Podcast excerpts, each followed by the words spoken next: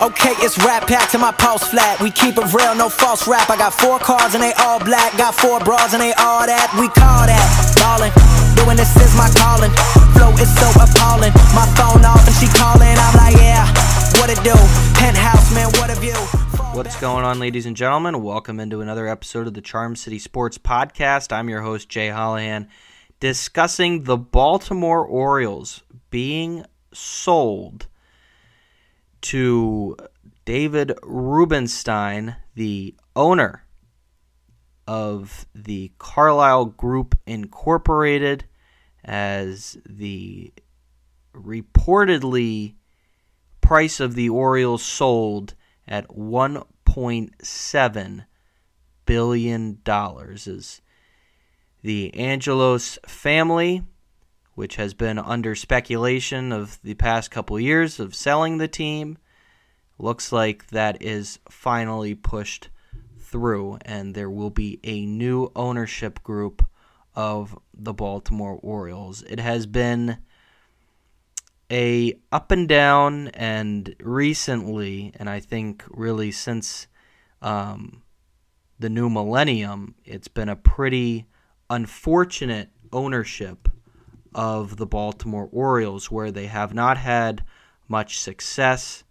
Their fans have been in limbo um, throughout much of the 2000s, where they obviously had success there in some of the 2010s, of course, but ultimately were unable to build off of anything.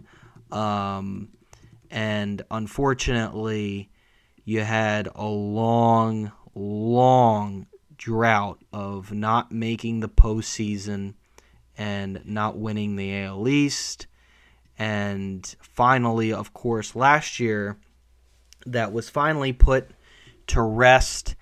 And there's been um, also under this ownership a lot of free agents that have not found their way to Baltimore that fans certainly would like the would have liked the team to have gone out and signed, but hopefully under this new ownership that will change as this past off season, you know, I think there's been and last year too, there was a lot of um, you know, what are they doing? Why aren't they going out and, and trying to get anyone? You know, we thought that things would be different and they weren't.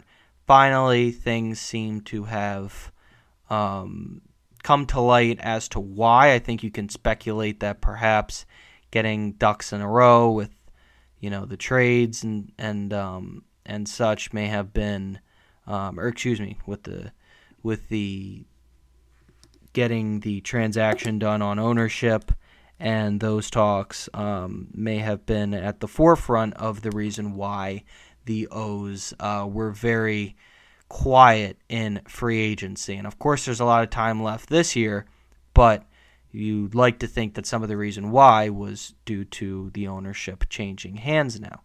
Um, and just a little preview on David Rubenstein.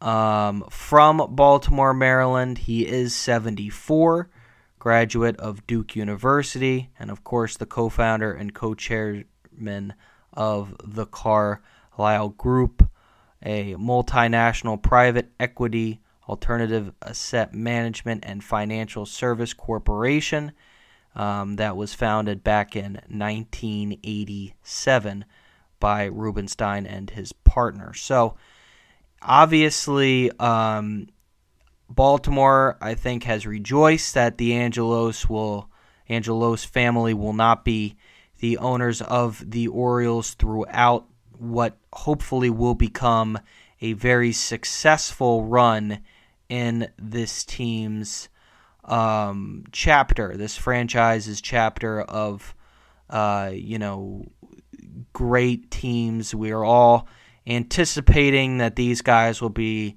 um, future Oriole greats. Your Adley Rutschmans, your Gunnar Hendersons. Um, and I mean, it's just hopefully going to bring a new voice and a new leader at the top and hopefully see a lot of um, success. I mean, the Angelos family early on taking over um, back in and and this was really astounding in 1993 um, for 173 million dollars.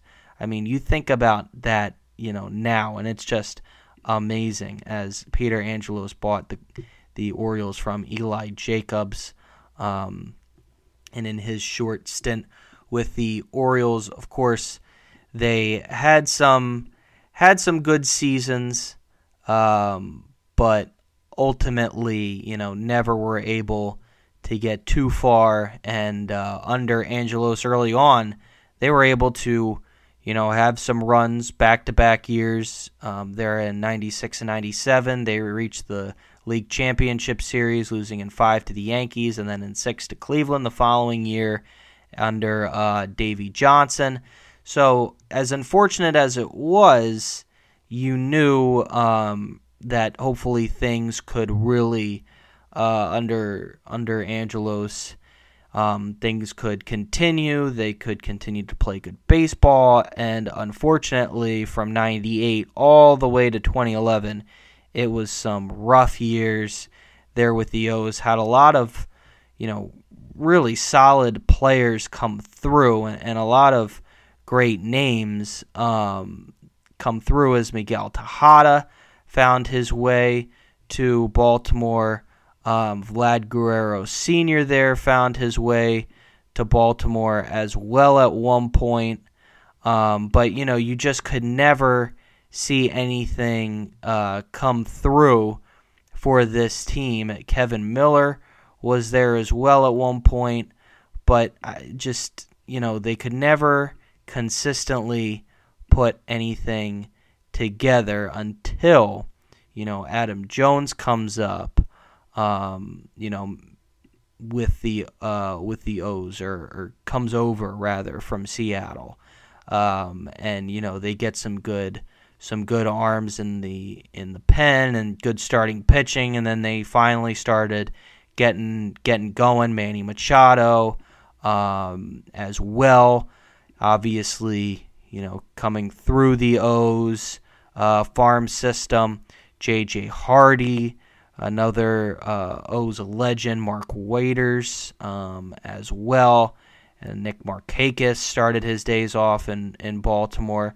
And of course, Buck Showalter. You know, you got the right hire there and manager. But unfortunately, like I said, the O's could never build off of it. They could never sustain success and be a top team in the um, in the AL East, and because of that, that led to um, the O's finally, you know, uh, having to tear it down and then rebuild with Brandon Hyde and be able to get to 101 wins last year. And even in the year before where they won 83 you could see a lot of things going. And like I said earlier and what's kind of tying everything back to the ownership not stepping up and writing the checks. And hopefully that's something that's going to change under Rubenstein.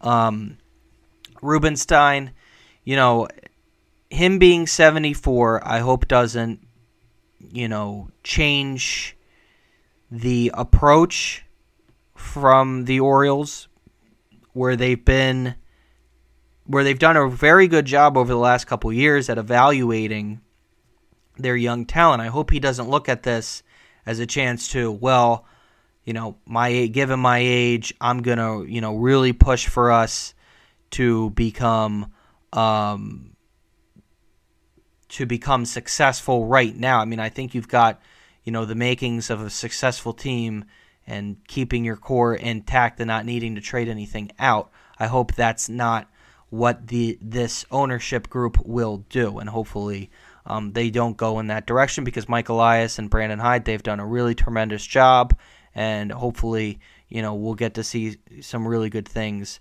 out of this young core. But again, I mean it's great to see the O's making a sell and new ownership. I mean it's it's really unbelievable. 173 to 1.7 billion dollars. I mean that's a huge swing.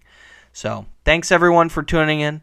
As always, we'll be back, uh, you know, with any more off-season news. Hopefully, you know, this is kind of the barrier, the um, you know, the the small dam, if you will, that was in the way of maybe getting some free agents and some starting pitching to Baltimore. Thanks everyone for tuning in, and as always, I'll talk to you next time.